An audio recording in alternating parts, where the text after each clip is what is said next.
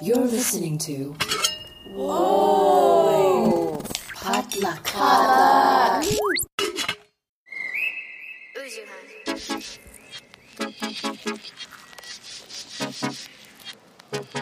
Hey guys, welcome back to First of All, a real unfiltered conversation on career, family, relationships, and culture. I'm your host, Minji Chang. I'm an actor, producer, and filmmaker. And I'm here to share inspiring stories and to walk through everyday life with you. Hope you guys are doing fabulously. And how about those gas prices? I just like sank the whole ship with that one thing. My God, inflation. Dear Lord. Um, I mean, I'm here to help you guys and make you feel better, but also we got to keep it real and it's a dumpster fire out there. So I hope you're hanging in there. I love you. Big hugs. Um, and welcome to this week's episode. I am actually recording this episode a little bit early from our drop date, and I'm on the eve of filming my very first short film. So I'm tired, but I'm really excited and strangely really calm and steady. Um, it's going to be a psychotic 72 hours ahead of me, I'm sure, but also maybe not psychotic. I have an amazing team and we will weather the storms. I've been prepared for this for many, many moons through all the live event production that I've done. And I'm just really excited. So I just want to commemorate that because it's an exciting moment, feels a bit surreal, and then also completely, totally normal. Paradox, you know? Anyway, um, I hope you guys are doing well. And this episode, I have actually been sitting on for a while and ideating because this is an area that I think has been very mysterious to me for many years and that I've been introduced to through various avenues, especially having an attorney for in my family, uh, my brother, and um, becoming a freelancer for the last four years and navigating that world, building my own business, uh, taking clients, like having an agent, having aspirations for like entrepreneurial ideas, wanting to do my startup, all these like big ideas that I wanted to do. It it inherently involved the legal system which I've, you know, bumped up against in various ways throughout my life, but has always intimidated me. So I always wanted to bring on somebody who's knowledgeable about that area to demystify it because it's such an integral part of like protecting yourself and knowing what's at your disposal and how you can leverage certain things or how you can be ahead of the game, if you will, or like just know what your rights are so that you're not in a place of being taken advantage of. That's something that I've been really passionate about and I've learned so deeply being an adult myself, but also watching my parents and other people around me deal with their various legal issues. And so I'm really excited because this week's episode, I have my legal counsel or like he's part of a startup that I am a customer of that I think is just so fabulous. And I wanted to bring him on to talk about his journey into entering the law because I just think that it's also funny that as an Asian American, we have this really big stereotype of like, oh, everyone wants us to, our parents want to be doctors and lawyers, right? Doctors and lawyers, doctors and lawyers. And people can roll their eyes at that. And I know it's a lot of pressure and like this whole idealized vocation and career path that is so respectable and honorable and all that stuff, whilst we also throw shade at lawyers all the time um, for sometimes really good reasons. Lawyers are incredibly useful and helpful too. I've learned through working with them that just like any other job, well, not there might be a little bit of an imbalance, but um, like anything else in life, there's good and bad uh, in all of it, and there are horrible people that are lawyers and horrible lawyers who are not very competent, and there's also really great people who are lawyers and who do serve a very valuable purpose and yeah that i that i know and i respect and our guest this week chung bui is one of them. So he is the co-founder of a start. Uh, I don't think it's a startup anymore, but it's a company called Counsel for Creators, and he specifically is in the entertainment law universe. And so he takes on clients through a subscription based model where he can provide affordable services to freelancers and creative professionals who may not have the funds. And this is where it comes into that resource area to pay them $8 per hour, like so many other lawyers can gouge you with. And being somebody that is working on manifesting my dreams and making the businesses that I want to make and having protection and, you know, oversight and and kind of like forecasting available in my life to be a smart business person and to be a smart creative professional and to protect my creative work and to know how this all works. Um, I knew that the legal part was really, really important, getting things copyrighted, contracts, um, you know, how to build a business and how to do it properly so that, you know, everything's, you know, all my T's are crossed and my I's are dotted. When I found Counsel for Creatives through Marvin, my producer, through our Empower conference uh, with collaboration, Chung has just been like the coolest person to get to know. He's been so helpful, so informative. And yeah, this is like not an ad, guys. I'm not paid by Chung um, to say this. I genuinely am a happy customer and I've really appreciated, you know, the calls and the help in a regular basis and just knowing that they're there as a resource for me to be able to do my work and to have someone on my team, a growing team of people to make my work sustainable, manageable, and not going to come back and bite me in my ass later. so, for anybody out there, this conversation's about just the law, navigating the legal system, how to protect yourself. Um, and that I think applies not just if you're an entrepreneur, creative, or a business person, but just in general in life. I think there's been such a big disparity of the people who have access to this kind of legal counsel and who does not. And definitely price comes into play and education comes into play. And there's so many gross imbalances and um, privileges that are not afforded by so many people in the United States. It's disgusting to me. So this is my one little way that hopefully anybody who's curious about that out there and wants to demystify it, learn a little bit more and become familiar with something that seems a little bit scary and intimidating and overwhelming to make that seem more normal to you. Because the more normal it gets to me, the more empowered of a consumer and business person and human being I feel that I am. And the more I feel like I can access those, you know, helpful resources when I need them. Whether it's talking about real estate or if it's talking about my business or if it's talking about my family in the future, etc. There's so many instances where it's helpful. So we're learning things, guys. We're building our wisdom. We're adding to our toolkit. And hopefully you guys enjoy this episode with Chung. He's such a cool person and just learning about his work has been phenomenal. So a little bit more about Chung before we get into the episode. He is the co-founder and partner at Counsel for Creators LLP, which I'm learning the difference of what LLC, LLP, all that stuff is. He went to UC Berkeley, go Bears, class of 02, and he studied economics. He went to Loyola Law School. Um, he was a diversity manager and project manager at NBC Universal for two and a half years. And he started Counsel for Creators back in 2016. He's the dad to a beautiful son, Kenzo.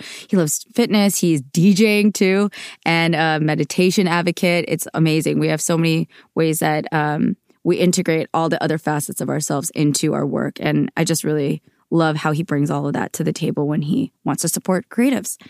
So, um, yeah, he's a seasoned entertainment attorney and uh, talks about entertainment, commercial transactions, copyright, trademark, corporate law, all the fun stuff and he provides legal support for independent film production, what, what, post production, digital content production, music, book publishing, multimedia art, illustrations, public art, and software development, to name a few, all of which apply to me. So I've been just fascinated learning tons.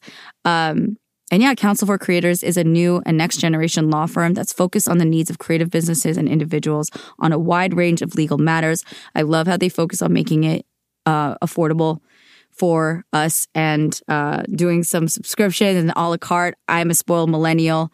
the millennials are like the grown-ups right now too. So um, I love that we're evolving industry. I'm all for it. I'm like that Silicon Valley kid that's like, how can we make this better? How can we solve problems that's better suited for our generation? So I love it. And uh, they provide legal counselors in the area of entertainment, corporate business, and intellectual property. So y'all go check it out. Counsel for Creators. The link will be in the description. And uh, yeah, I'm really excited for us to talk about legal issues and matters and protecting yourself with our guest this week, Chung Bui. Enjoy. Yeah. Came in 88 with a dream oh so bright-eyed. bright-eyed. They knew right away, sink or swim, there's no lifelines. lifelines. Cutting their teeth on the move. Nobody's feeling Welcome to First of All, Chung. How are you? How's it going, Minji? Thanks so much for having me. Thank you for being here. I'm really kind of regretting that we didn't record our earlier chat. I know there's a lot of great stuff that no one's going to hear, huh, unfortunately. It'll be for us. It'll be for us. How how are you doing today, though?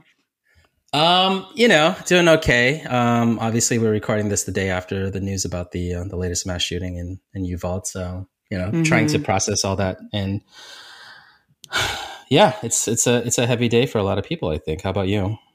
Same, same. I'm I'm going through kind of a roller coaster because yesterday was also the day of a friend's film premiere and it's a it's like a gay rom-com which it was so hilarious and so lighthearted and it's just his bright honestly it's my friend Andrew Ahn and it's such a good film. Oh, it's uh uh what's the name of his film? I just saw Fire the trailer Island. for that.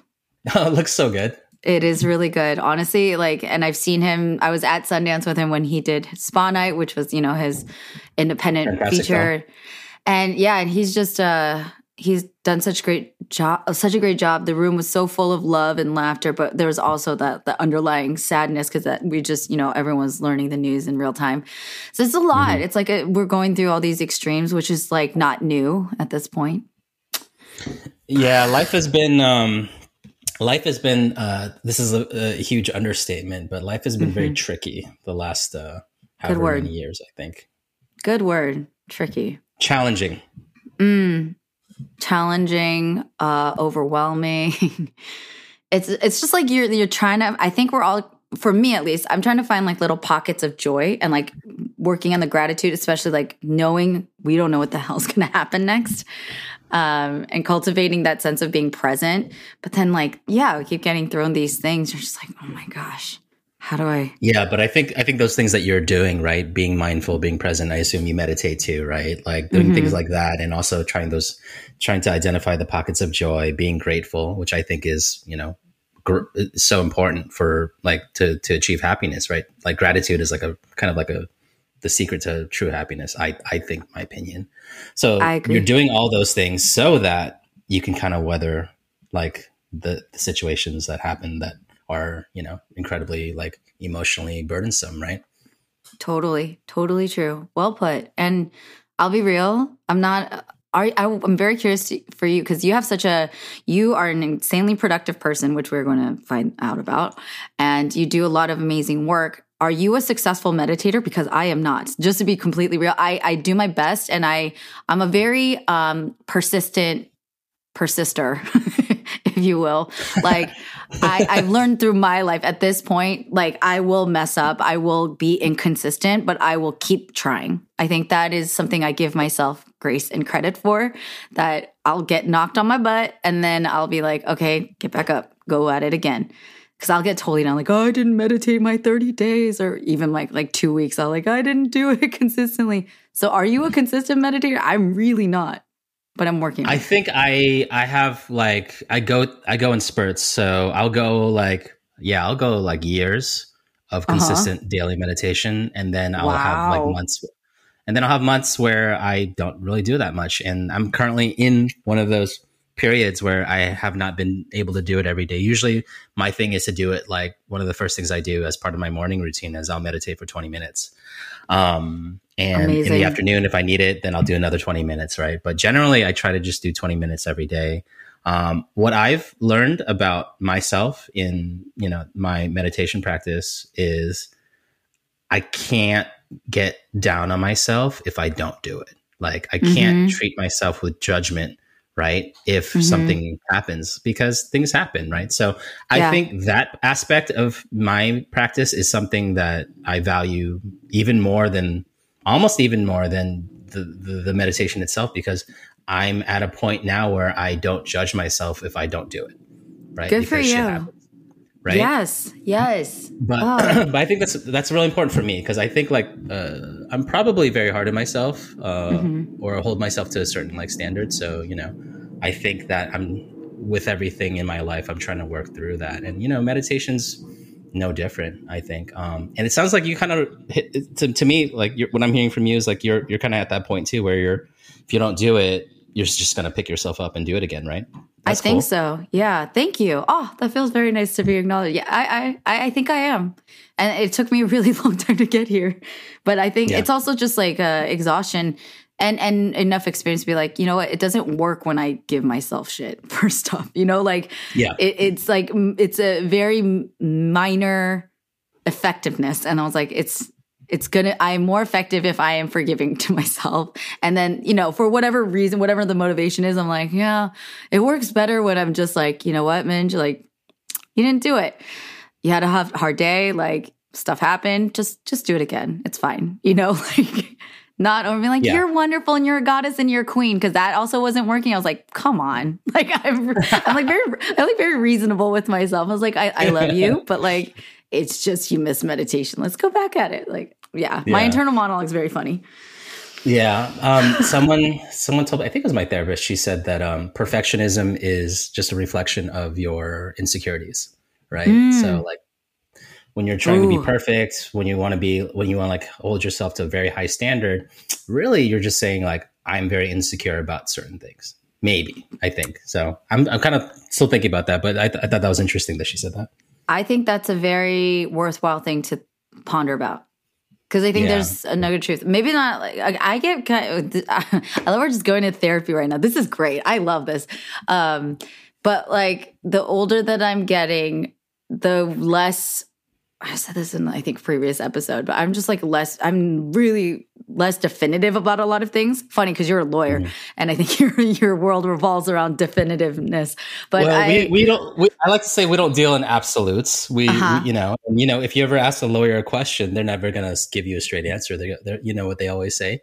They always say it depends. It depends, right? It depends. But exactly. you're relying on something that is defined, right? Or at least sure. you're seeking yeah. answers from things that are written down and codified and all that. But like to me, Correct. I'm very like gray and I'm like, yeah, I don't I don't know. This might be good now, you know, and it works at this moment and there's truth in it at this current context.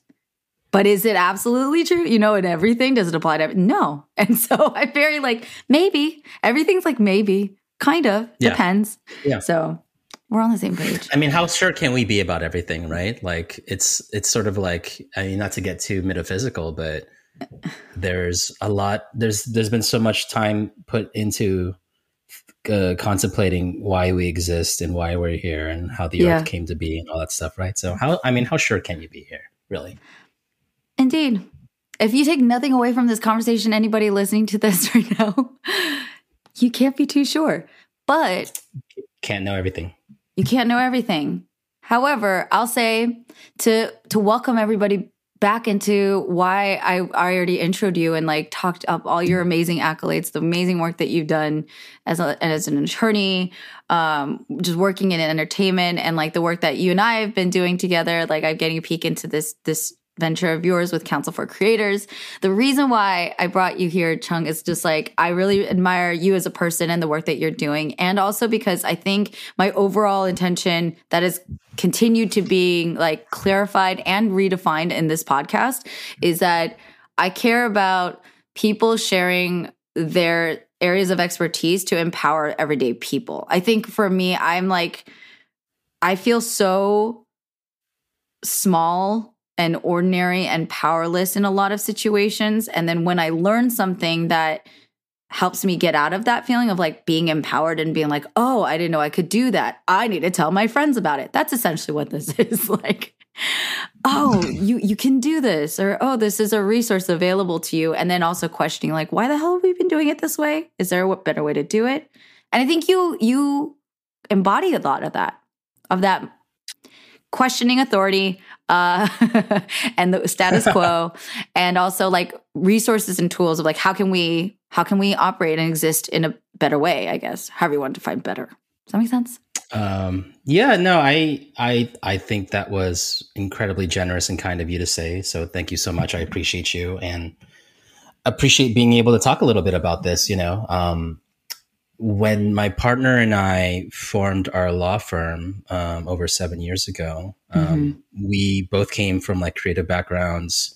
And from the perspective of having worked in the legal industry for a while, we just saw how um, creators, you know, not to get too crass, but creators were getting kind of screwed over a lot, right? Independent creators, anyways, right? That's and the least crass seem... way I've ever heard it put.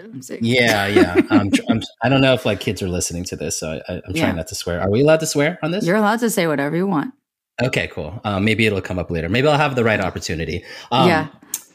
I yeah we we we realized that the the legal industry as it was constructed wasn't. Uh, designed to support independent creatives because fees were prohibitively expensive and unpredictable too, right? Like um, number two, attorneys were never responsive to to not not literally not responsive like they would like ghost their clients and that's sort of like a standard in the industry it's sort of like i'll get i'll, I'll you you'll hear from us when you need to hear from us kind of mm. kind of mm. vibe that's that's always been uh, uh, persistent in the industry and so we're like well if we wanted to create a law firm for ourselves how, what would it look like right and i think the big things for us are you know l- getting legal support is so important bef- before anything goes wrong, right? Yes. It's really, really important to set up a foundation so that not only do you feel secure and protected,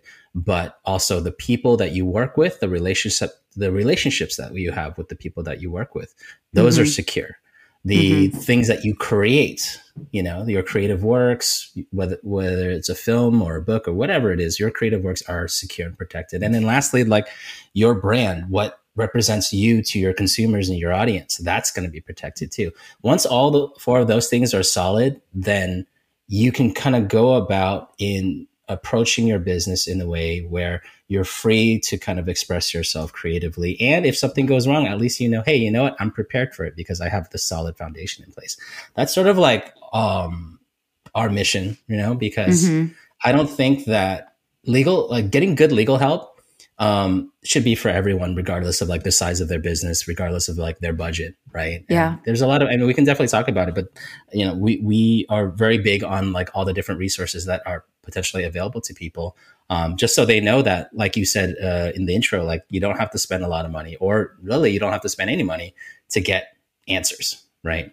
Yeah, and I think there's like the even it relates back to like the, the state of the world right now. I feel like there's just this widening divide about the people who have access to resources, to power, to advantages and privileges, and those who don't right? Sure. And that pisses me off.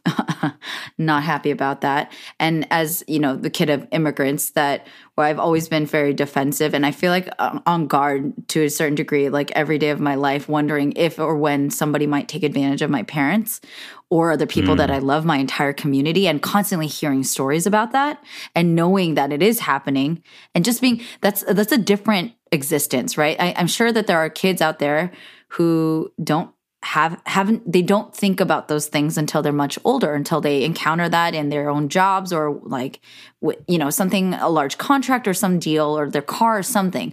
But i think there's a large swath of people that deal with certain harsh realities of inequity and um just powerlessness if in a way really early on. And there's a different existence when you live with that for a long time you know? And i'll even say on my on my in my life on my end of the spectrum i grew up in a middle class upper middle class environment. So to me even i imagine there's there's a lot of people even outside of my my encounters with like people getting screwed over. This is beyond like creatives. This is like you know parents and small businesses and like all kinds of things that are happening that are way worse than what i went through right?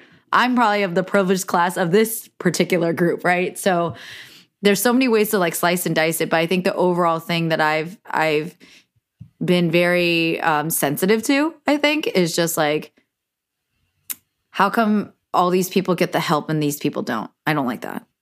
And yeah, it doesn't yeah, yeah. and it also doesn't have to be this way. And then the fact that my brother who had a very colorful, you know, growing adolescence and he grew up to become an attorney, like watching him go through law school and like fight with him a lot after law school because he was unbelievably annoying.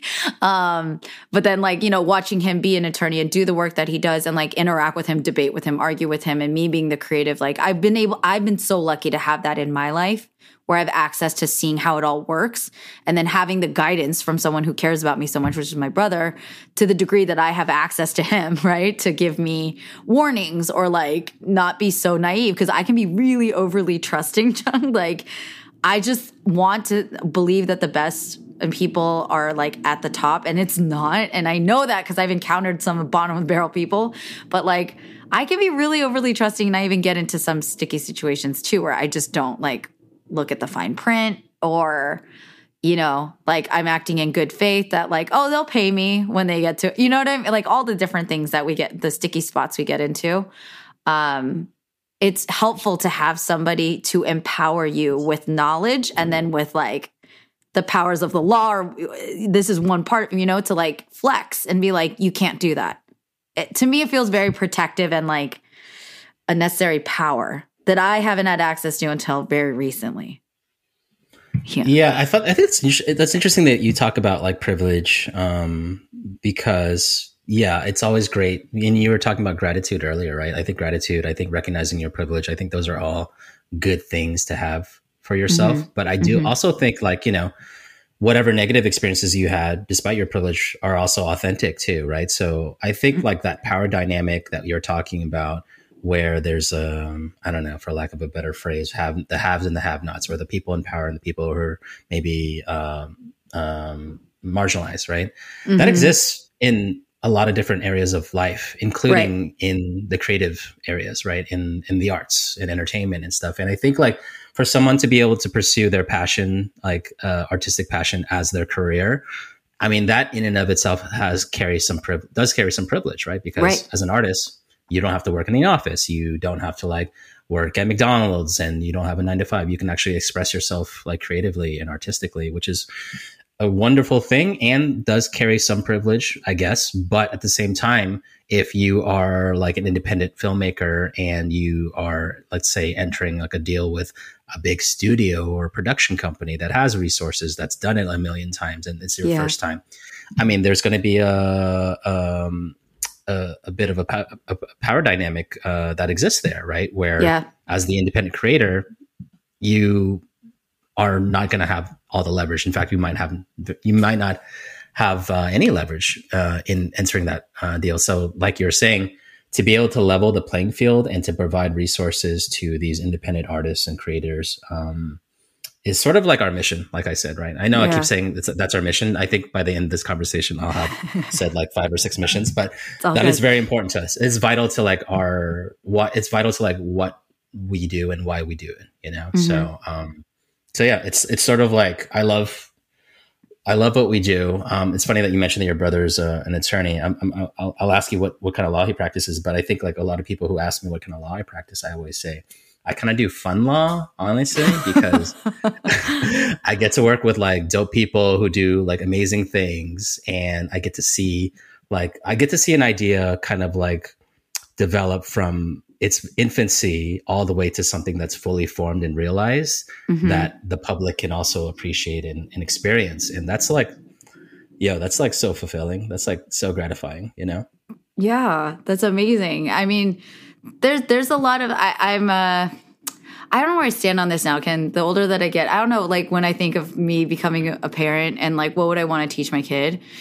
What would my philosophy be on it and attitude? Like, I do believe in like hard work and like paying your dues, if you will. I'm wondering like how that actually plays out, but like doing kind of like exploring things that you don't want and like doing to get to the things that you do want. So I'm curious, like, before going into the, like the nuts and bolts of like the legal industry because i'm very curious about that what you've learned and what you are open to like sharing with other people because i do think just to like be clear you i'm a creative and you run a firm that helps specifically creatives but i do think that this conversation is very translatable to anybody because i think everybody has something that they want to protect and they have things like their assets their family their livelihood whatever um, their businesses i think there's so many free more and more freelancers out there than ever before right and so sure.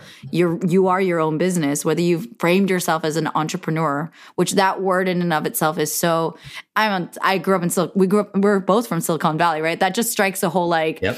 i'm getting my series a funding from like my angel yeah. investor like it's not just that like an entrepreneur like i've had to learn all those things as like a fledgling little voiceover yeah, actor, you right? You're an entrepreneur. We're both entrepreneurs. Right. We're both entrepreneurs. And I, I previously did not categorize myself as that, but like there's all these words and these terms and these things that I think we feel don't apply to us when in fact they do. So I just trying to expand that part for anybody who's like, oh, I don't know if this applies to me. I I would argue. this, I say this so much because I talk with my brother. I argue. I would argue. yes, it does apply to you. Lo- he must love that. He must love that so much. He kind of does. He signed up for it, so whatever. Um, and the Lord assigned me bed. to him. He did. Mm-hmm. Um, but I would argue that it does apply to every single person out there, and I think legal services, whether you're an actor, artist, or whatnot, or creating something, which more and more people are, um, it still applies, and the same principles apply, and the same kind of attitudes of like, who and what can I flex, and what kind of resources can I get access to. That to me applies to everybody. So I'm just saying that to be ultra Captain Obvious. But going back to my original thought was, Chung, like, how did you? You're at this fulfilling point in in work with like working with creatives. Can we go back to the beginning when like you were first pursuing law? What was the what was the plan? Did you have a plan or like a goal in mind of what you were going to do with what you're studying? Um, I had no idea. Um, okay. so I, it's funny. I talked to a lot of uh, law students and like young lawyers who like reach out to me, right? Um, is it, in, a lot of a lot from like the Asian Am community too, and the Vietnamese community. But um, this is I'm very transparent with them. I had no idea what I wanted to do when I went to law school. I kind of had made up this like narrative in my head, like, oh, you know, like if I go to law school, I'll be able to help people, which is true, right? Mm-hmm, mm-hmm. But I had no idea. Um, I I did undergrad at Berkeley, and then I studied econ. And um, I know you didn't ask, but this provides some context. Yes. Um, I and I was sort of on track to work in like corporate finance at one of the, like the Silicon Valley big companies like eBay or IBM. I was interviewing for corporate finance, right? So pretty much like a career in something that I would find completely soulless and uh, deeply uninteresting, right? But secure, stable, kind of like what our parents would want for for us, right? So mm-hmm. I I was I opted out of that uh, in like the most dramatic way possible because during my senior year, there was like a career fair, and I went to the career fair with my friends, and there was like a booth for this company, this Japanese company, and like they're they're since they're they're no longer in business, but their whole thing was like, hey, we run English language schools in Japan. Uh-huh. Do you want to come to Japan and teach English? We will pay for you to come over, not much, but we'll pay for you and we'll provide accommodations for you. And wow. I was like, yep, sign, sign me up. So I moved to Japan. so I lived, I was like, fuck all this corporate nonsense. Like, I don't want to deal with any of it. I just want to escape and run away as far as possible. So I ended wow. up moving to Japan. I lived there for two and a half years, had a blast, traveled all over Asia. Um, that, so that was like my starting point, like going mm-hmm. back to, so once I came back to the States after three years, right? After mm-hmm. having traveled all over the world, India, Thailand, Vietnam, all over for months living in Japan, you know, kind of broadening my horizons, I guess. Yeah. I was back to square one. I was like, okay, I guess I can get a job in finance uh, or like, you know, whatever. And I did that for a minute for, and I hated it. And I, at the time, you know, my dad, my dad's an attorney. So, um, I, and I never wanted to be a lawyer, but I thought, well, you know, if I'm a lawyer, maybe I'll be able to get a job, right? Super naive and like a deeply unconstructed kind of way of viewing going to law school because uh. had I known how much debt I would have to like incur in order to go to law school, I probably would be like, okay, maybe you should like um, hit pause and figure something else out, right? Yeah, um, yeah. so when so when I so I took the LSAT, just like okay, I, I guess I have to do this because I guess if I go to law school, uh, the answers will open up in front of me, right? I was very lost. Um, and once I got to once I got into law school, I went to Loyola in Los Angeles, great school. Um, um, interesting facts: um, Loyola Law School, the campus is in downtown, not in not on the west side. So the law school is like completely separate. Um, was the first uh, I think commercial, big commercial project for uh, Frank Gehry. You know Frank Gehry? He did the Walt Disney Concert Hall. Oh, okay, yeah. I was like, why does that name sound familiar? Yes. Yeah, this was Loyola Law School was his first like that was his first big gig. Oh, okay. Yeah, yeah. It, um, so little little factoid for you. Um, uh-huh. But yeah, one of your your question was like, did you know or like what was what was going on? Yeah. I had no idea. I had no idea, idea what I was doing. I kind of fell through, fell into like just going through the motions of trying to study really hard and find the right study partners and try to do as well as I could to get like a high paying job. But I still didn't really know what I wanted to do, honestly. Yeah. Um, but what happened was during law school, because Loyola is in Los Angeles and has a very good entertainment law program, I was able to have access to all these super interesting classes that sounded way more interesting than like criminal law or like estate planning or whatever. I would so I took like motion picture financing. Mm. Uh, that was one of the classes I took. Mm. Uh, reality television uh, was another like like from the context of like a legal uh, wow. context, right? Like wow, I took wow, that wow. music law, video game law. I took all these really interesting classes, and then you know a lot of uh, Loyola alums end up working in entertainment. So I ended up being able to get an internship in law school, and for the first time in law school, I was like, oh yeah, I feel like this is more my vibe like mm-hmm. the people that I work with, the things that I'm working on. It's all very transactional, very deal based. It's not antagonistic, you know, like I'm not, mm-hmm. I don't have to litigate, go to court or get that kind of training. And that doesn't interest me at all. Right. So mm-hmm. what I mm-hmm. learned was like, you know, the legal profession is very broad. There's a lot of different areas of law that you can do. Right. And, and, you know, and, you know, as an extension of that, there's a lot of different areas of law that you can have an impact in. Right. So for me, I was mm-hmm. like, I think I can have an impact more in this type of law than any other aspect of law and I'm kind of like I'm locked in because like I'm like a year and a half, two years in. I'm like wildly in debt now because of law school, right? So yeah. there's no, I have no, I have no other option, you know. Yeah. Um. So so yeah, that's that's sort of what where the genesis of me being a lawyer for creative started. I think. I love it. I think there's it's such a I love origin stories because you just get to see all the different stones that the stepping stones that were appearing before you. You had no idea of like where they're going to go, but you're just going from one to another. And I think that's really like mostly how life is. You have no uh, genuine like certainty. I think it's amazing if you have that vision and I like I had this vision and desire of like wanting to work in entertainment, but if we if we went back on the path that got me to where I am now, it'd be like all over the freaking map. There'd be no uh, like sure. sense of it, but it was it was your sense, it was your gut, and it was your mistakes, if you call it that. To me, it's like everything's a lesson, and you're just like, yeah, I'm gonna go with it, and I love that because I think that gives a lot of um, hopefully reassurance to anybody else out there. Constantly, I personally still, even though I know as a very full fledged adult that like life is you cannot plan you know you you can plan but like it's not going to go according to plan. Even though i know that very thoroughly it's always good to get a reminder. Like it goes the way it goes you know? And it's good to have a plan and a vision but like you really don't know how you're going to get there. And it still can work out. Like i think things do work out the way you know? Like you just kind of follow your gut. And i love that it's very dramatic because i want to revisit one moment with you because in my mind I love that you're like ultra dramatic. You're like, I'm going to Asia. Bye. And like probably crushing your parents. Were they crushed? Yes. Oh yeah. They were not they were not happy. No, they were definitely no. not happy. Yeah, um yeah. Did you get an earful? And like it was very it was very evident to everyone what I was doing. I was running away from, you know, responsibility and like, you know, settling down and stuff. So it was very clear for everyone. But But you're you know. working too there. So again, I could argue was, was, he working? Yeah. Was he running away or kind, running towards like, a I was different working yeah, yeah, you know, I was working. I, I was mostly. It was. I don't. I mean, it was wonderful for for my perspective. I think to be able to live overseas and to like kind of like kind of like dive into like another, another culture.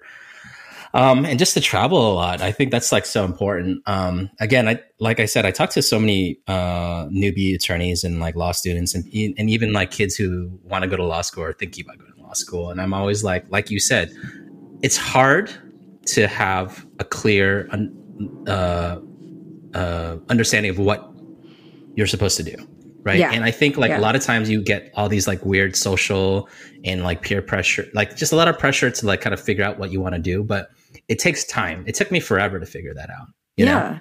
yeah i was already like i was already like i think when i graduated from law school I was 30. So yeah, I was like in my late 20s when I kind of started figuring it out. And even when I started becoming a law- working as a lawyer, I still had to figure things out too. So I always tell people like, yeah, life is like you said, like life is never linear. It's very circuitous. It's like like it's like a branch that keeps like creating new branches and like right. yeah. sprawling, sprawling, sprawling.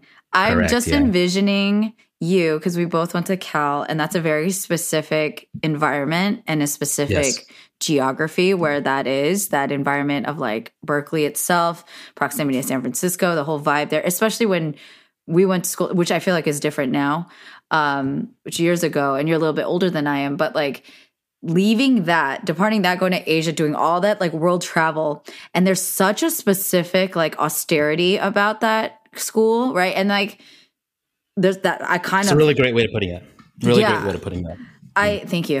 um, I went to Berkeley. No, uh, God, see, this is this is what I'm saying. Like, I have a lot of pride in that, and I'm very grateful. Mind you, I had no idea that Berkeley was as great of a school it was when I when I got in and I went. I was brainwashed being in a very toxic relationship, so I like to me, I feel like there was a lot of divine guidance of like getting me to that school because I do think it was the best school for it was like the right school for my personality type and like um things. But I'm just like, but also there's a very specific experience there where like everyone's just obsessed with going to Haas or to business school or mm-hmm. going to Correct. I was pre-med. Like that's a very intense environment, a lot of late bloomer nerds, if you will, and Yeah. just like this hunger and this ambition and these pr- this pressure and this expectation for you to leave that and then go to Asia, travel, come back. And then come back to like again to Silicon Valley to the Bay Area where so much is happening and you're just like crickets. You're like, I still don't know. Yeah, I still have no idea. And I was like so envious of like my friends that I grew up with, that I went to high school with. That, yeah. You know, like at Cal, you if you want to get into if you want to do engineering, you actually have to apply out of high school, right? So you have Yeah. to get accepted out of high school. Yeah. So I have friends like my my high school best friend. Actually, he still works at Google uh, to this day. He was engineering like from 18 on. He knew exactly what his path was from Uh-huh. 18, which is crazy to me. You know, like that's like unfathomable to me. And so at that time, I think maybe I don't know how you felt, but part of me was just like a little insecure about it too. I was just Oh like, I mean, everyone else seems to know what they're doing, right? Yeah. So, 100%. and I have no idea, so I might as well just go to go to Japan and figure it out. You know?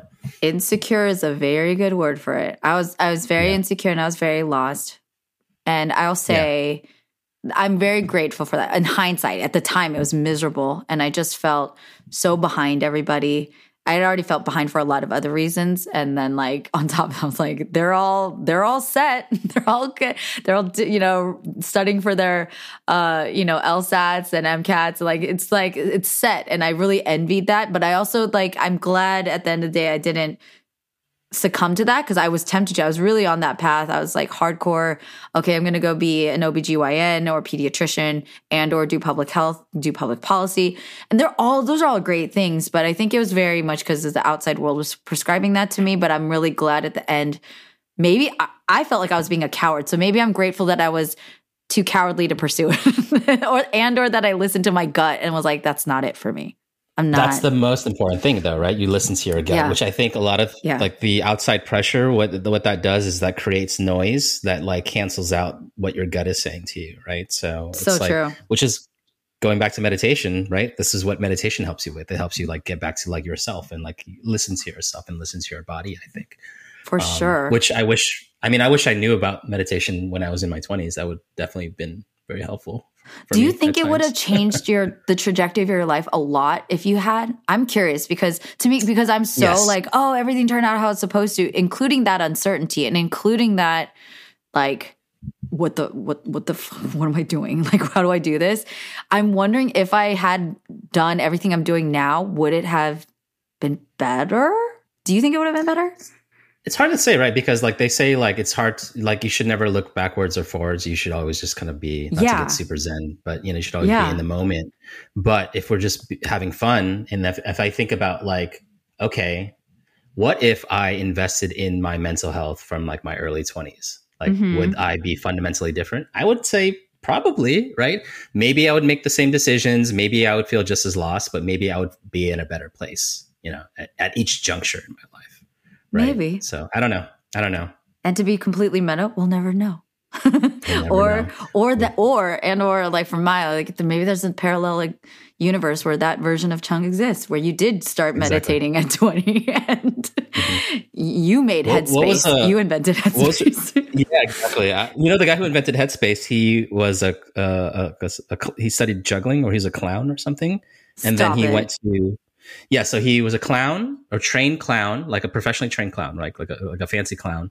And then he ended up becoming Buddhist or was Buddhist, and he went to lived in a monastery in Asia for like ten years or something. like that. What? And then he came back, and then he invented Headspace. See? Talk Yeah, about like different paths. Talk about Yeah, like I the it. unconventional. I love that. I love that. I love hearing those kinds of stories. And you know, my so like um kind of tying to like my my current life uh with my law firm, like everyone that works at our firm came from different paths, right? like so my it. partner Jonathan, who co-founded the firm with me, he was a designer and web developer for Awesome. 20 years. Right out of high school. So he was in the dot com boom, like the first one uh-huh. right out of high school. He didn't even go to college. He was like, I can make more money being a developer. So that's what he did. done and done. Then he, and then he's like, I want to go. And then when he was in his like late twenties, I was like, I want to go to law school. So he went to UCLA for undergrad and then law school, seven straight years. Wow. Yeah. Jonathan's really cool, by the way. I've talked to him because Oh, I'm awesome. because I'm a client of yours, and like I've been able to talk with him because he's helped me with my legal stuff, and he's so cool. So hi, He's Jonathan. awesome. I hope I hope he's listening. Yeah, he's probably not gonna listen, but I'll I'll tell him you said hi. Um, okay, thank you.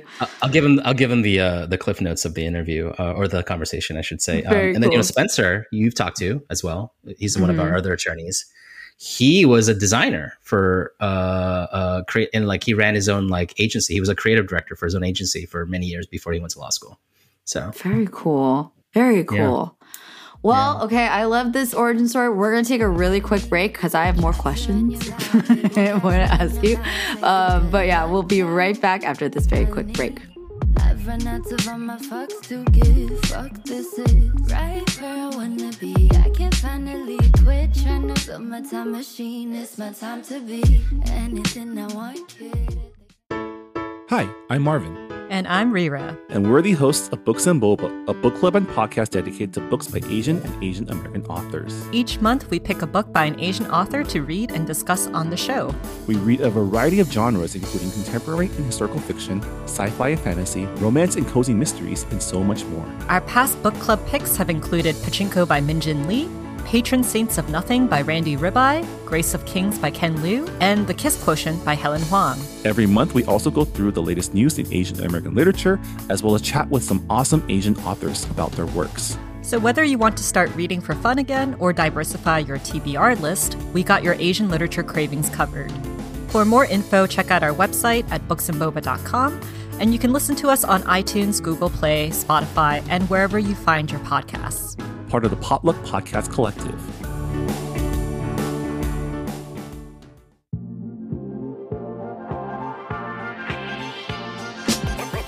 Hey, first of all, fam, if you're a fan of the show and would like to support, consider backing us on Patreon. You can join our Discord community and get different perks by going to patreon.com slash first of all podcast.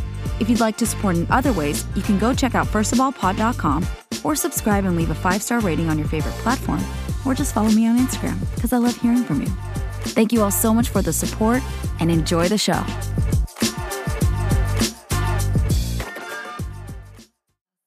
I've got nothing but that good love now. Honey, try to run your mouth. They won't catch me in the mouth. Take a good look now. Welcome back from the break. How are you feeling, Chung? Fuck this is feeling great.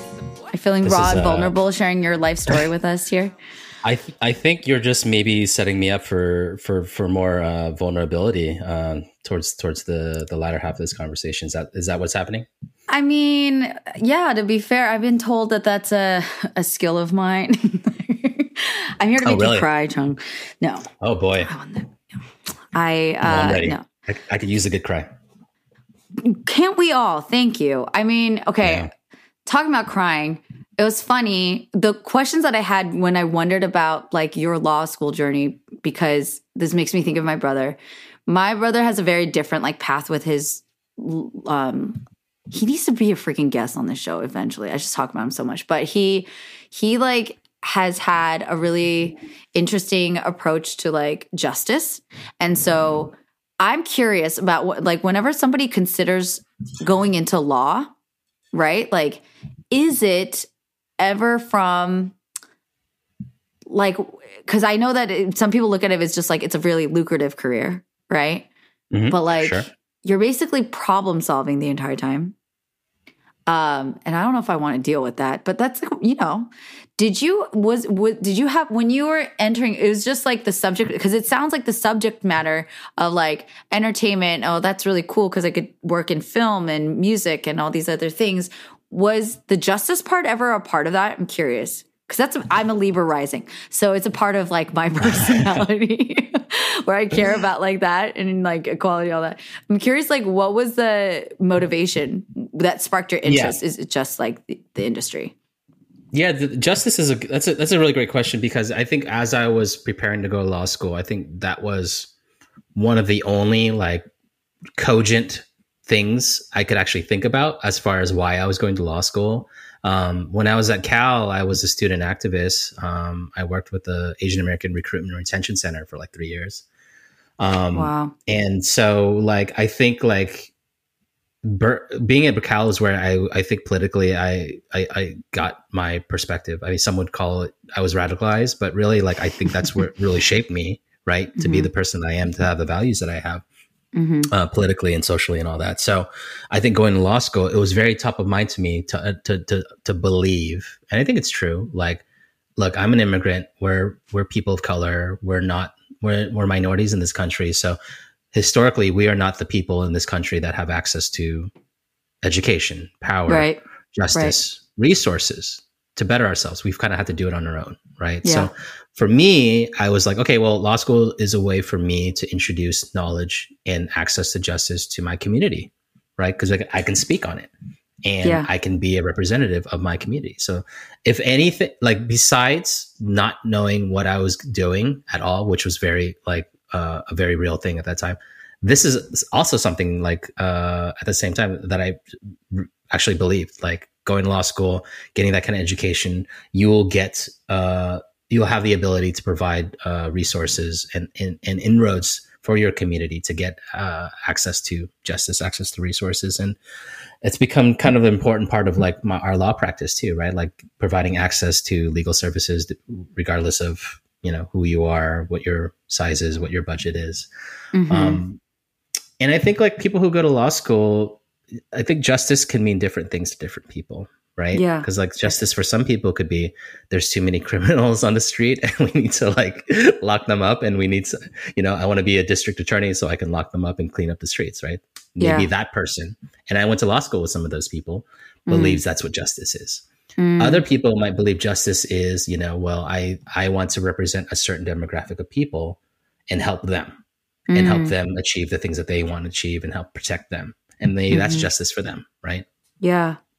That's it's very poetic. And I, I think that's like something I'm just gonna I'm gonna be chewing on that for a while. Because What what what kind of what, what kind of uh, attorney is your brother? uh he works for the government now. So he's Hmm. working in Orange County and like helping wonderful justices or judges make the best call. Um but he's worked in the corporate world and I just like that's and I I have other lawyer friends like I've heard a plethora of stories of like the lifestyle too. Not it's not just like about the work, it's the way that the work is done, which I think that's something really worth examining across the board. And that's like I had a whole episode on like um the great resignation because it's not always just to Oh. me it's a lot just about the what you're doing, but it's like how are you doing? How often are you doing it? And to what, you know, degree are you being stretched and demanded to do work for a corporate giant or whoever, you know, some some some larger machine that's like trying to extract your your your very expensive skill set out of you for their gain. There's that's one way to look at it, right? You mean like, like uh, explo- it, it sounds like you're describing exploitation. I think one could argue that the way that capitalism exists in this society is pretty exploitative. Yes. I'd sure. Yeah. Yes. Yeah. Okay. Um, I'm not putting words in your mouth. I'm just saying. Yeah. no. No. No. But you're reading me. No. I. You're smart guy, Jacques. I. I you're. You're. You're onto something. And I, that's that's the that's the injustice that I don't like, and like this cultural, yeah. the cultural injustice that we somehow like inadvertently end up living, right? Like that, uh, okay, I'm spending like 80 hours a week when I should be should be working 40 and is 40 the healthy version and why am I doing all of this? Why am I giving all my time and energy away for something unfulfilling, taking time away from family and travel or things that other things that can expand my consciousness, my mind, my happiness, my joy, my gratitude. And that's what I was seeing yeah. because I was I've been surrounded by a lot of amazingly smart, driven overachievers who have their own immigrant parents or their own set of pressures to say, you know, this is what we prescribe to you for a successful life. And that includes like the law universe where it's just there's a high rate of a lot of unhappiness and discontent. Yes, um, sure and darkness. And just yes. when i hear and talk to my brother and my friends you know i have multiple friends that have been in that world. A lot of them want to leave with like all of their heart and soul because it mm. just kills them. And i was like yeah thinking about it like you guys are getting up every day dealing with problems and finding out whose fault it is and then what consequence to pin on that fault you know? And i was like that's a pretty that's a pretty tough way to get up and go to work every day, you know? Like I'm dealing right? with insecure layer, actors. Right? yeah. I was yeah. like, I'm dealing with Hollywood, which which is its own dumpster fire. But like, I, you know, I've elected to be there. But like, yeah, I just looked at it from that lens. I was like, wow, that's a lot. So I'm curious, like, what were when you went to law school and you're like into that space? Was it because you because eventually between then law school and now you you have your own firm and you're doing this Counsel for Creatives things, which is so I would love to talk about that because I think it's so innovative. But the in between, what was your experience like working in like the corp? Is it just corporate? Would you call that corporate entertainment law or like entertainment yeah, law? Yeah, it um it was very difficult for me. What I realized about myself, um, and you know, from the time of, from graduating from law school to to now is I I mean, my personality is I kind of I feel like you might be the same way too. I kind of chafe at authority, right?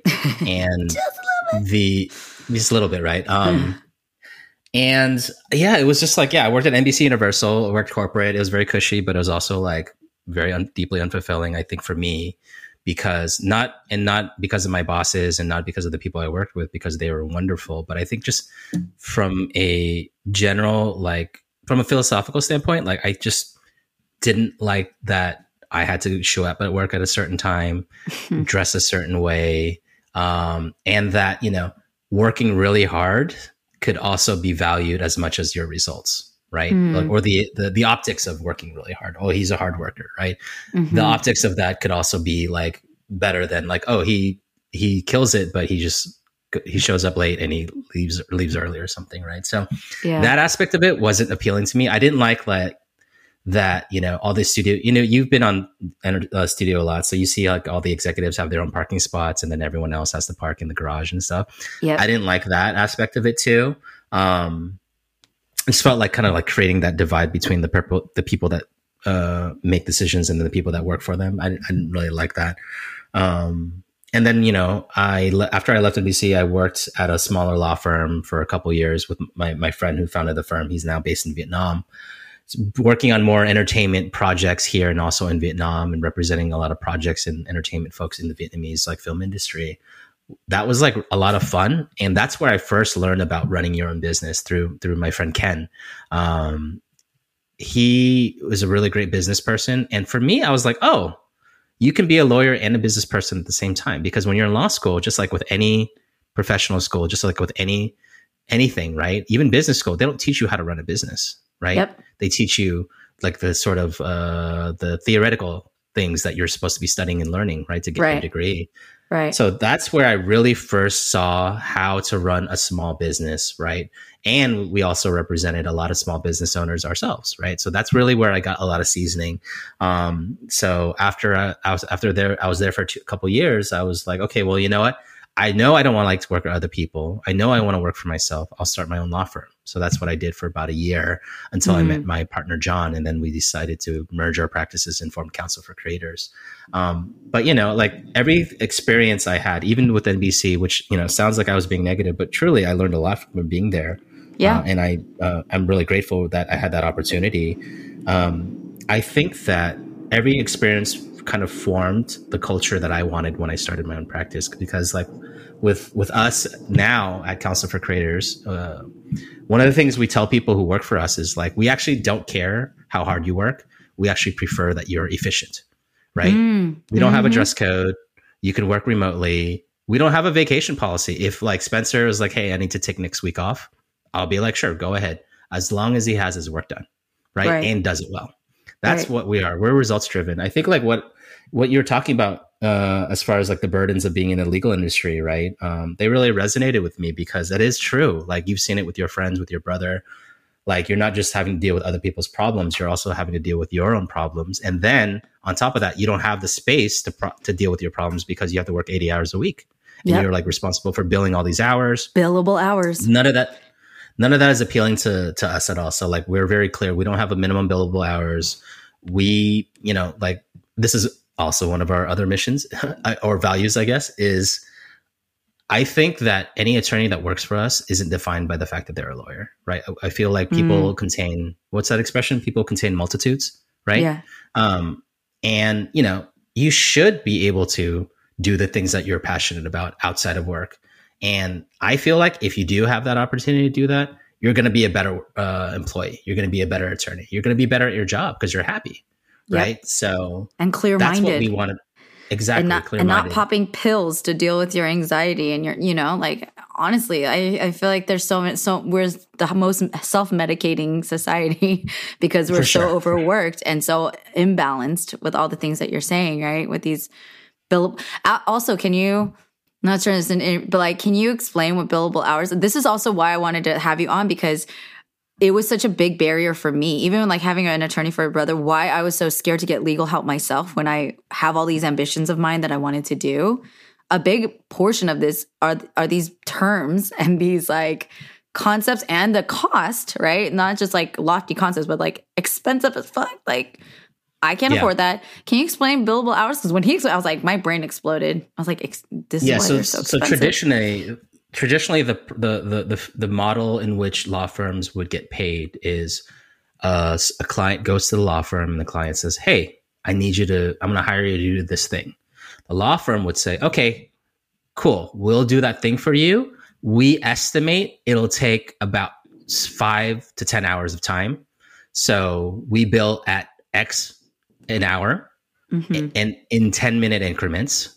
So we need you to pay for those 10 hours up front so that we have money that we can bill against right? Mm-hmm. so when we do the work we can log our time and that time correlates to a certain amount of money that you have to pay us. But you've already paid us that money. We was we just withdraw that money from the amount you paid us. That's called the, the client trust account. So basically you hold the law firm holds on to the client's money. They haven't earned it yet but they're gonna earn it. And the way they earn it is with billable hours so billable hours are when an attorney does work that's within the scope of what they're supposed to do for the client. They can bill for that time, like answering an email, talking to the client on the phone, drafting a motion, anything that's related to the work they're supposed to be providing to the client, they mm-hmm. bill for it, right? Yeah. The the fucked up thing about the industry is that's be if that's the only way your law firm makes money, then chances are you're going to be incentivized to bill as many hours as you can. Exactly. Right? Exactly. So that's fucked up, even more fucked up because now an attorney, a young attorney, first year in a big law firm, they now have two sets of responsibilities. They know that, okay, I have to get my non billable work because, of course, there's going to be a lot of work that you can't bill for, right? Mm-hmm. That you have to do, mm-hmm. you know, on top of the billable hours the the so and so every law firm will say, "Hey, lawyer that attorney that works for us, you are expected to bill at least at minimum of X number of hours a week in a month, and we're going to track you, and we have mm-hmm. systems to track how much time you spend. So, mm-hmm. like if you're if we see that you're not logging your hours, there's going to be a red flag or alert and we're going to have to talk to you right so there's all these systems in place to make sure that these attorneys are are billing their clients as many hours as possible so not only is the attorney overworked because now they're working on top of the eight hours they have to work they have to bill another eight hours so they're working like 14 to 16 hours a day right Mm-hmm. Mm-hmm. I mean, sometimes they won't, but usually they like, especially when they're in a crunch. Yeah, like I have friends who've uh, work in big law firms or even small law firms, and they have to bill uh, a ridiculous number of hours a week in a month. So they're they're working eighteen hour days, sixteen hour days. So Mm-hmm. that's so that's messed up for the attorney. That's messed up for the client because now the clients are like, okay, I paid them ten hours. Mm-hmm. They said they they may not use all ten hours. Mm-hmm. I don't know how much they're going to s- spend. So I'm I'm kind of I'm kind of screwed here because my fees are now unpredictable. And Yeah. the thing with attorneys is like traditionally they're not very responsive too. So they may not even hear from their lawyer until they get a bill. you know. Exactly. So that yeah. whole relationship dynamic, that's like the worst relationship ever. You're getting ghosted every day, all day, and you're paying for it. It's like, there was a survey that, that asked like there was a survey that asked people like, hey, what are the top two if you've ever worked with a lawyer, what are the top two things that you are the worst aspects of working with a lawyer? And do you know what number one was? getting ghosted. Getting ghosted. Non-responsiveness. Yeah. That was number one. More so than the fees. Like, because it's expected, it's so messed up, this whole model. It's so it's, it's expected that you will have to pay a lot of money to get a lawyer, right? Yeah. So that's number two. Number one is my lawyer doesn't get back to me. Like I email them, it takes them like a week or two, or her or them. It takes them a week or two or three weeks to get back to me, you know? yeah. Um, Because time So, is something you can't get. Money is a painful thing. It's it's and again, this whole format that we've been doing, which is exchanging minutes for dollars, right, or d- hours for dollars. This this metric that we've been using for so many things, versus the value of something is the way we've been valuing in general. I think is all kind of in an upheaval right now, which I think is appropriate. Is it chaotic? Absolutely. And it Yes. sucks. I'm not making like it out to be roses, but I think that it's worth examining right now. Um, but yeah, like you can't get back time, and time is so precious because usually I'll say like when you're calling upon an attorney or you're in a legal matter and you're you're willing to pay that kind of money to get help, because usually when your your ass is in a corner or back against the wall and you don't have any other options, and every minute in that situation matters a whole lot. Those minutes and that hours, that lost day, is not just like dollars it's like you're losing quality of life the amount of stress that builds up. Like i've been in those situations by myself with family. I've dealt with legal issues as a teenager because i was again dating a very dangerous person. Like they are those are very harrowing circumstances. It's not like oh i'm so sorry you couldn't because you're and we think the worst of each other certain cases that because of the status differentiation like oh like oh my attorney didn't get back to me. I'm not envisioning they're like overworked and like you know running on four hours of sleep. It's like no they're on a boat in ibiza and they can't get back to me because they're they're too busy vacationing with all the money i've given for like Yeah. you know my entire life savings so there's just like a lot of room for resentment. We're just doing like a relationship breakdown. And it's not necessarily the case but it creates a lot of distrust. And i think negativity overall in like already probably a shitty situation because you're not usually reaching out to your lawyer because like things are going great um Yeah, which is like sucks. you know that it, it does suck, and I think all that is well put. Um, yeah, you're not reaching out to a lawyer when things are going well, but I think you should. I think like you absolutely should. that's what I wanted to like talk with you about because the way that after going through all the messes that I have in life, like the way that I was looking at it, why I'm grateful that your company exists and the fact that we got connected through Marvin, through Empower and collaboration was like, I never knew that something like this existed. And mind you, I'm very hesitant of like, anything that costs money when something isn't going bad, I'm like, "Uh, should I spend money on this? It seems like a waste, you know? Um, I should be saving all the money I can and not spending it on anything and save that money if and when something goes wrong. But my, my mentality has been changing because A, my relationship with money is changing. And then B, I've gone through enough messes where like it would have been nice to think about these things beforehand, before it got messy. And Yeah, just proactive, proactive Yeah. versus reactive. Exactly. And I've been through plenty of messes where, like, just, yeah, having an extra uh, someone else in your corner and the fact that it was part of your mission, that you're so clear on that mission, that me as a as an independent creative where I'll say from my side of this the thing working with like literally hundreds maybe thousands of uh, I don't know thousands but like hu- definitely hundreds and hundreds of artists in my time through collaboration and watching all the different ways that we get screwed over how much people steal from us how much people devalue music that we make a sketch that we write like things that we do to like delight and entertain the world and that people do use in their marketing and their whatever so much of it gets stolen and or undervalued and I think that there is like, you know, it is a privilege to be an artist, but it's also a choice. And like, there are, it's a business and there are people that do exploit us. And it was like nice to find a, an affordable investment for me to be able, like, hey, I want to know what the heck I'm getting into beforehand. Yeah. Uh, and it's, you know, like, I think what I was saying earlier, like, it's so gratifying to be able to work with amazing clients that do incredible things like yourself. Like that's what makes doing what I do like worthwhile. So yeah, it's it's it's everything that we build, everything that we do is for for you guys. You know, uh, is is is in, and is in support of your creative endeavors. Um, and and yeah, I think like there is a misconception about working with a lawyer, how it can be something that you need if you get in trouble, right? Like, mm-hmm. you know, going back to what I was saying earlier, setting up that foundation and ch- the, just having regular check ins like, hey, so what is going on with you in your career and your business right now? What are some things that maybe are going to be on the horizon? How right. can we help you plan for them? Right? right. So that you're always going to be ahead of the game, right? That's the key, right? Be ahead of the game, right? If you're ahead of the game, then that creates a lot of um, um, what's that? The, the, there's a saying, right? Like uh, uh, uncertainty creates anxiety, right? So you mm-hmm. eliminate the uncertainty to the extent that you can. That creates confidence. That creates uh, more. That empowers you, right?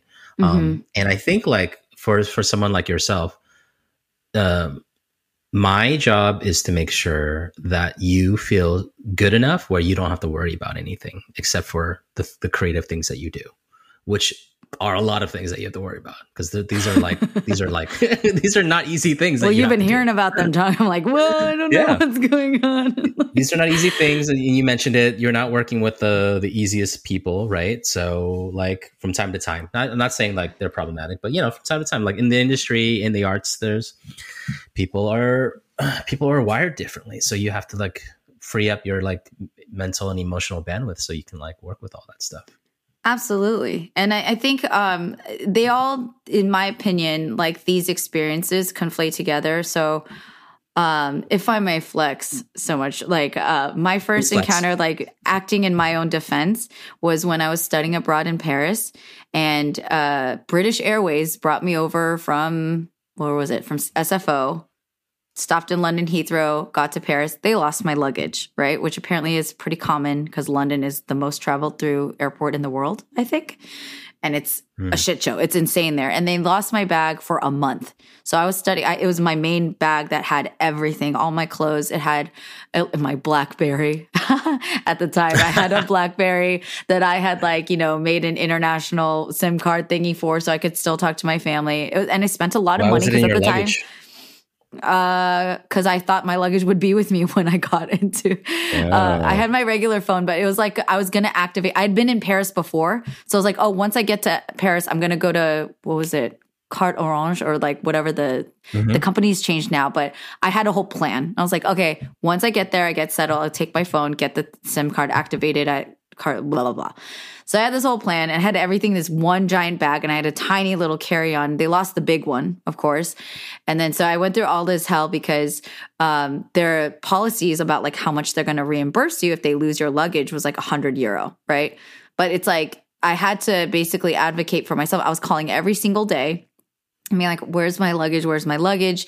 I had to like buy everything from underwear to like hair stuff. Like I brought stuff, you know, my eye care all of it was in this bag. And so it was gone for an entire month. And I'm living off this one tiny little carry. Thank God I had the carry on. So I was like calling British Airways every day, Air, British Airways, Air France. And like, because my brother, I think, was in law school at that time, he's like, log every call, write down how many minutes you were on the call with them, write down every person you spoke to. So this was like my intro to like being my own lawyer, I guess. And so Yeah. at the end of it, they're like, we're only going to give you 100 euros. When I'd spent, I think, about 470 euros to like cover all the basic stuff that I wanted. I was always hoping I'd get my stuff back, right? Um, and then I was like, no, I spent over 400 euros. I was like, sorry, our policy is only to reimburse 100 euros if you if we lose your bag. And I was like, this is bullshit. But because I looked at the fine print, I was like, that's if you lost it for a week. So I went I went back and forth. I was calling them. They're getting irritated with me, but I was like, I this is so unfair. You lost my bag for a month. I did nothing wrong. Your policy is like vague because it says, "Oh, for what, a week uh, a week of lost luggage will give you 100 euros." I was like, "Well, I have four. Let's multiply that. Let's also log." I wrote a I think a seven page brief. I, Oh my I- god, that's incredible. I was, and I was pissed. This is what happens when I get mad, you know? And so I was just, I felt, because technically, if I didn't get that 370 whatever euro difference, I'm not going to die, you know? Like, but it was the principle of it. I was like, how dare you? You, how many people have you done this to where they just like, roll over and drool, you know, like because you you don't want to pay them more. I was like, you have hella money.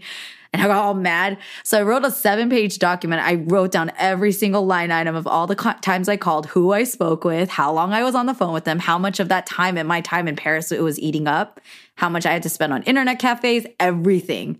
And I was like, you're going to pay me every cent back. And, and then I won. that is great. What a story.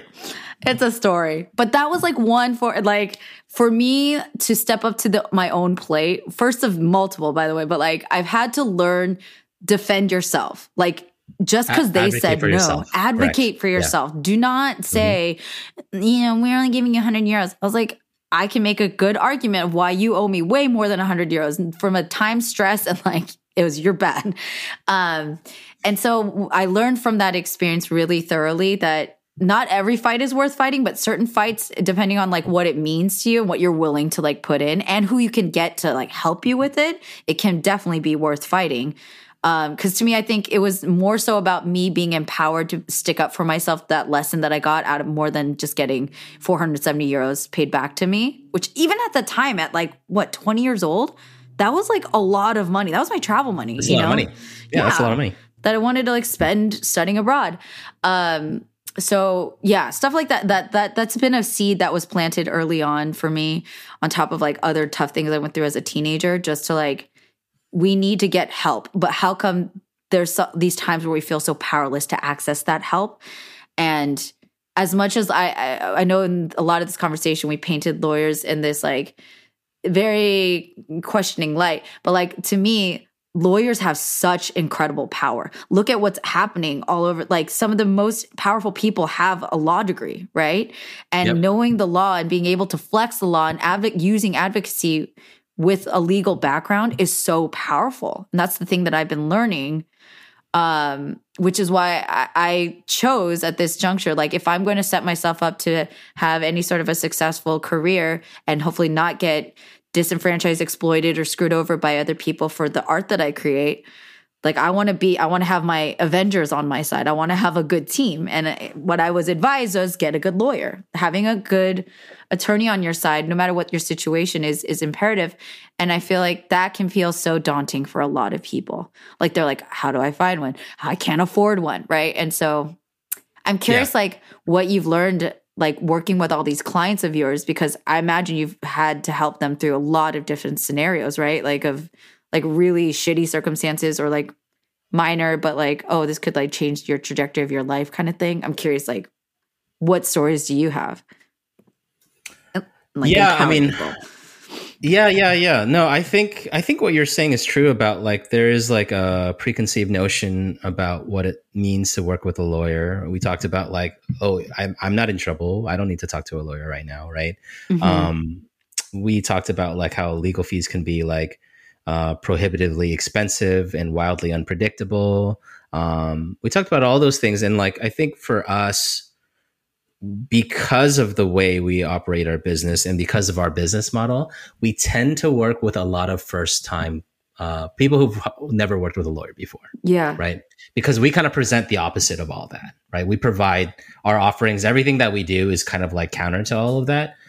And that was all intentional, obviously, because that's what we believe in. But I think for a lot of first time clients, it's just interesting to see them like if I'm negotiating like an option deal for my client, right? Um, and maybe someone wants to like option their screenplay or book or whatever. What I always have to tell people is like, look, they're going to send their offer to you, and th- everything that they send is going to be in their favor. So Mm. our job is to make sure to poke holes in that and get as much as we can for you. Mm-hmm. And then some people will be like, well, what if like we ask for too much and they get like turned away? And like, you can't do that unless you're like being completely unreasonable, right? Mhm. Like they, all these companies, all these, all these big companies that are like negotiating against you, they're expecting you to go back with the counter, right? But if you don't, if you just sign whatever they send to you, they're not going to say, wait, don't you want to negotiate? They're going to say, okay, cool, wrap. That's a wrap. Let's move on to the next thing right. so it is so important like and i stress this all the time with my clients like always ask. Whatever it is you want is if it's reasonable always ask. If it's money you want more money ask for more money right? Make it reasonable though. Don't ask for like 10 times what they're offering you but ask for something that's reasonable. Try to find out what is customary what is like an industry standard what your friends are getting right? What your peers are getting. Try to kind of like triangulate that a little bit and then you can make like a cogent like sort of like counter offer right? Um and some people are like oh man i can't i can't believe it i can't believe i asked for this thing and i got it it's like yeah you, you should always ask because the worst thing that could happen is they say no right um and if they say no and they so what's that Sorry, I'm saying, but for some people, that's like so bad, and that's the worst. Like hearing no. Do you know what I mean? Like that Yeah. fear. the fear it's the fear like it's and i feel like the fear is even more overwhelming to people than just the the the act of hearing the no right? Just the Mhm. fear the anxiety of Yeah. the uncertainty of getting a no right? Yeah. that's scary for people and i get it. But that's sort of like my job. My job is to like make sure that they understand that it may not be the case. And i can kind of speak to my experiences. I can speak to the other clients i've worked with who've been successful. I can just kind of be there. But i think what's really important as a, as an attorney is like you actually have to like honor and and and accept you have to honor the your client will have these feelings these apprehensions these fears right and like and and also like uh acknowledge that they're real feelings these are real feelings right Yeah. and Yeah. you you have to kind of hear people out um and and and and and I think the worst thing you can do as a lawyer is to tell them like i know better than you so this is what you should do right that's like i mean lawyer therapist whoever cpa like anyone who does that probably does not have like great bedside manners right i think one of the Yeah. one of the skills of being a lawyer is having very good bedside manners allowing your client space to open up to talk about their vulnerabilities their fears and things like that and you know part of that is like the education aspect so then you know if someone's like hey i'm scared of you know i'm i'm scared because this is the first opportunity i've ever had like this so i'm scared if i ask for something they're going to say no right Right. i think that's completely authentic right Yeah. My my job is then to introduce a little bit of like my perspective right and what i've seen and to maybe and for them to know that i hear them right Mhm. i think Mhm. that's the key because once you have all that you establish that baseline trust then they'll be receptive to the things that you talk about like hey actually you know what in my experience if you ask for more money you might get it so Yeah. maybe we should try to do that and and see what happens so and that usually works That's amazing. I love that because I think there's such a shift that's happening right now where I think the work that you're doing and what your mission and what Jonathan and Spencer like having that mission and is it going to be perfect right out the gate and like achieving it? No, but that's what every entrepreneur has to deal with, right? But like having that intention and then backing it up with strategy and action of like how can we shift this to be I'd say the relationship in the past would be if you get, I'm saying this from an acting casting standpoint, from a writer standpoint, the narrative is always that the lawyer is like the shark who's trying to get the most Yeah. hours, the most billable hours out of you, who will give the least amount of shits when it comes to your feelings. They care about strictly about outcome. Again, if they settle, how can they move on to the next big case? Da, da, da. That's the narrative that I think has been very much, um, historically documented and shown to the masses and therefore created this this really like bad dynamic i think and lack of trust and like somebody actually giving a shit like actually caring about the outcome of this is their most personal vulnerable moment right? Like their scariest thing either for the biggest deal of their life or like jail time or i don't know like the custody battle. Like these are really really like key things in our lives. So i'm just i'm just uh, manifesting out to the universe. I think what we're doing is like furthering this shift of like not accepting the status quo I think there's like this intolerance that we have that I am grateful for, even though it feels chaotic and very like it feels super, super negative. But out of that, I'm glad that we are tired of the bullshit that we're tired of. I think it, it needs to be tired of, you know? And in yeah. that, we can then demand better. And that better can be more suited to what we need, especially because I'm coming as a, as a woman of color. I'm just more and more aware of how much I've not been encouraged in a, at least the first part of my life to speak up for myself. My life has been largely the first half of it at least has been really influenced by being complacent and being accommodating and being pleasant and supportive and all the good things but to an extreme where like where the hell's my voice? What about when I get taken advantage of, which happens all the freaking time cuz yeah. I'm taught to be a giver and there's tons of takers out there, right? how can I then, how do I unlearn that and learn to be somebody who is okay with advocating for myself? And there's so many people like me out there, whether it's like women or people of color or someone who comes from a poor background, has never had access to that kind of luxury of having someone defend you properly. You know, I just think that we're shifting and I hope to be part of that shift with you. Like, that's it seems all. like it. That's all. It seems like it. No, I, I think that's all well said. I think there is a shift and, I, I, forgot where I read. I read this article about like um, Gen Z work culture, and you know, mm-hmm. people give Gen Z crap all the time. But yes, the TikTok. One thing that Gen, Z. yeah, yeah, especially especially on TikTok. I actually just joined TikTok like um uh, two months ago, and it's it's a wild it's a wild place. Yeah. Um, yeah. What one thing that's interesting about Gen Z though, I think, is they're very good at expressing what their needs are, mm. right? And they're very good at also not accepting what the status quo was, right? Mm-hmm. So it's sort of like hey, can you do this thing?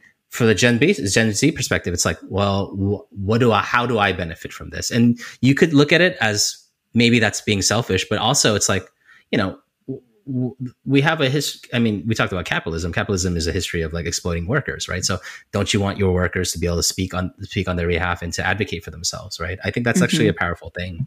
So, mm-hmm. I guess one good thing that, about Gen Z is that they are very good at doing that and and not accepting the, the way the things uh, have been, right? And so, you know, going back, going beyond Gen Z and just like to the general like legal consumer, the customer, the the client, right? I think I agree with you. Like, people who work with lawyers shouldn't expect that shouldn't expect their fees to be crazy. Shouldn't expect their lawyers to to ghost them, right? And shouldn't expect lawyers to be like assholes who, like you said, like the the the sharks who are like kind of kind of come in guns blazing, right? Mm-hmm. They should accept the, and they should work with attorneys that align with their values and like um, the way they like to work, right? Yeah. Um, and just like and, and kind of share the same vibe. I mean, I think there's so many great lawyers out there now, and like there's a lot of uh, lawyers that are entrepreneurs that are starting really cool law firms and doing really innovative things, and yeah. with this kind of mission in mind, right? Like just being able to support their communities and people in a way where that truly reflects like a, a, a, an equal dynamic between between the client and the attorney, right? right. I think we're mo- certainly moving in that direction. I mean, like the legal industry has since like the 2009 recession has like kind of collapsed in in in, in, in within itself and I don't think like that billable hours model. I don't think that's sustainable, to be honest. Yep. Right? Um, people are becoming more educated. People like yourself are becoming more educated about your options, and um, you know, you're not going to tolerate something like that. I think as a, as a as a as a customer. Well, thank you. I've tried. I try to frame it in the way that it's humorous to me. It's like I'm a shopper. Like I'm going to shop around. I'm like, if you're not working for me, I'm going to return you, or I'm going to complain to the manager. So yeah, I think there's Come on, it's like my no, dog. And I, I, have been, I was like funnily complaining to a friend about this earlier, but like that's how I feel about the government too. Like the being a working, person, especially as a freelancer and as like a sole, sole proprietor, like the amount of taxes that I get, you know, taken. Like when I'm seeing where my tax dollars are going, this is totally changed the way that I approach politics. Whereas like when I was younger, it was a lot from like really just about principles and ideals. And then now it is about those things, but it's also the practical, the pragmatic part of it. Like you're taking my dollars to do what? My hard-earned dollars that like I hustle my butt off for and I deal with all these this the industry politics and all the non, you know, I have to chase down clients who don't pay me and like whatever. Back, I dealt with all that to get paid this so that you could do what? Like it's such a different way that I'm like existing as an adult versus when I was a lot younger and like everything kind of just flew over my head. And I, I'm okay with that. Like it is stressful, but I, so be it. Like to me, I'm kind of like the way my parents raised me is like, well, it's part of it's life. You got to step up to the plate, take your responsibility. And I feel that as as the adults of this world, which is frightening sometimes, that we're the grown ups of this world. that like, yeah. Oh, I've been we, a grown up for a while, Minji. Yeah. Welcome, welcome to the club. Thank you. I I feel like I was a grown up since I was like five in certain ways, and then also like yeah. just now, um, certain ways really late to the game, but you've been doing a great job, but I think like we got to do the best that we can to find the solutions to these problems because, you know, I, I don't want to be fixated on problems so much, but balance it out by focusing on solutions. I want to focus more on solutions, be aware of the problems and focus on solutions. And I'm glad that you've done that with Jonathan, with your firm, and that you're helping creatives like me. Honestly, I'm very grateful for that because it is it is truly empowering to feel like I have a resource that I can rely on that will not kill me financially because that is still really important as like a fledgling entrepreneur that I am, which is so weird. Like I still have yep. weird feelings calling myself that. Um, but yeah, it's it's all it's I'm just grateful. So thank you. Yeah, we we we appreciate you and all of our clients so much. I mean, like I said, it's the, the, seeing seeing what you you all are capable of when you have like like this like uh the the bandwidth to kind of like uh, express yourselves creatively is like truly awesome. I mean, art is art is art is the best, you know, and like being able to appreciate art like uh, on the outside looking in um, is is is so gratifying. So yeah, thank you, thank you for all of that. Um, yeah, we love working with you. My pleasure. Like my thing is like I get on a microphone and I talk. like what am I doing? But thank you, I appreciate that. Chuck, we have I have my three questions that I close out every episode with. Um, are you ready to cry? this is this is where it happens, huh? It can. No, I'm not gonna make you cry. You actually kind of already uh, just answered the first one. Okay, I have tissues ready just in case. Okay. Okay. Good. Good. Good. Good. See, prepared. Prepared. Yes. Prepared? No. Uh, what are you grateful for today or right now? Which you already answered, but you can add uh, on to that that is uh, i'm grateful you know i'm looking i'm sitting at my desk i'm surrounded by photos of my son and mm. uh, we hmm. just had like this awesome staycation weekend um, in santa in santa monica um, and yeah i'm just grateful for him like for the joy that he brings in my life for all the moments where he makes me laugh and he's starting to do that a lot now he's six he's going to be seven next month oh. and j- just like the kind of beautiful sweet and funny kid that he's becoming i'm i'm, I'm so grateful for him and grateful for that uh, to have him in my life. Love it. We love him too. I'm sending him love. Um, yeah, his name's Kenzo. Shout out Kenzo. Very awesome. That's a great name. That's a dope name. Not, not bad, cool. huh? No, well Kenzo done. Boy. Well done. Uh, what are you looking forward to? Um, good question. I am looking forward to I'm looking forward to uh, not having having a weekend of not too many plans where I can work. I can be. I can prioritize me time and not so much like social obligations. Um, and I think this weekend might be the weekend for a little bit of that. So I'm I'm very much looking forward to that because I, I have a crazy schedule and um, I'm always I feel like I'm always being pulled in like various social obligations and I think like I just need to start being able to prioritize more time just for myself, right? Yes. And yes, I'm gonna do that. I'm gonna do a little bit of that this weekend, and I'm looking forward to that. Good for you. I love it. Would you share like what do you what is do you have any tips like what is your favorite thing for me time? Is it like exercise? Is it the meditating, yeah. reading? Yeah, yeah, the, the, those are all great things. I, I enjoy all of them. I think like when I uh, I I've been doing a lot of renovations on my house, so this is super boring. This is if if if anyone is going to be like tuning out, this is going to be right now. So apologies to the audience, but I've been doing a lot of home renovations and working on my house is definitely one thing. And I think I'm very much into music. Um, I'm trying to build out my studio again so I can start DJing and making music. I So- love it. Can you share a Yeah. mix? Would you? Yeah, I I, I, took down most of my mixes from from the internet, but I think I have one one or two floating around I can share with you. Yeah, for sure. Uh, will can we share it with anyone tuning in now? Yeah, absolutely, Okay. absolutely. I'm so excited. Oh my god. Yeah, you DJ. Okay, I'm so freak. That's so cool. Yeah, All I need right. to get back into that. You know, like I think like art is the the art creating art, expressing yourself through art is one of the best ways to like get through tough uh, tough times, right? So, 100%. and you know, these are these are these are very challenging times. So, Yeah. Yep. So go make some beats or talk into a microphone like I do. And yeah, I love it. I'm Exactly. a huge advocate. Uh, lastly, what are the last words that you want to leave with our listeners today? Um, there's been this. Uh, it's, this is going to sound super woo woo, so apologies again to the audience. They're on this but- podcast. They're already used to it. so let's talk about astrology. No, just kidding. Um, one thing, um, one thing that this quote that I, I've been kind of fixated on lately, um, and I think people people say that it's actually a biblical quote, but it actually predates the Bible. I think it's from like a Persian uh, or Babylonian um, origin. But the quote is, uh, "This soon shall pass." Right, Hmm. and as with anything, as with any sort of like a thing that you're enduring, any pain, any struggles, whatever, you know, it's not, I don't think the quote is meant to minimize how you're feeling in the moment. It's just meant to give you perspective that, you know, it'll, it'll pass. You know, things will change. In a year from now, you'll look back, maybe you'll see it differently. So that's what I've been thinking about. Lovely. Thank you for sharing them with us, especially during these times. Thank you for the work that you do. Thanks for being a great friend. And yeah, you're Chuck, if you want to also expand your creative creativity into like a podcast, I think you should. And I don't use the word should that often. I'm just saying you're natural. Let's, uh, let's workshop that. Okay, we can about it. workshop that. well, thank you again for being a guest. Uh, and yeah, I hope you have Thank a you, great.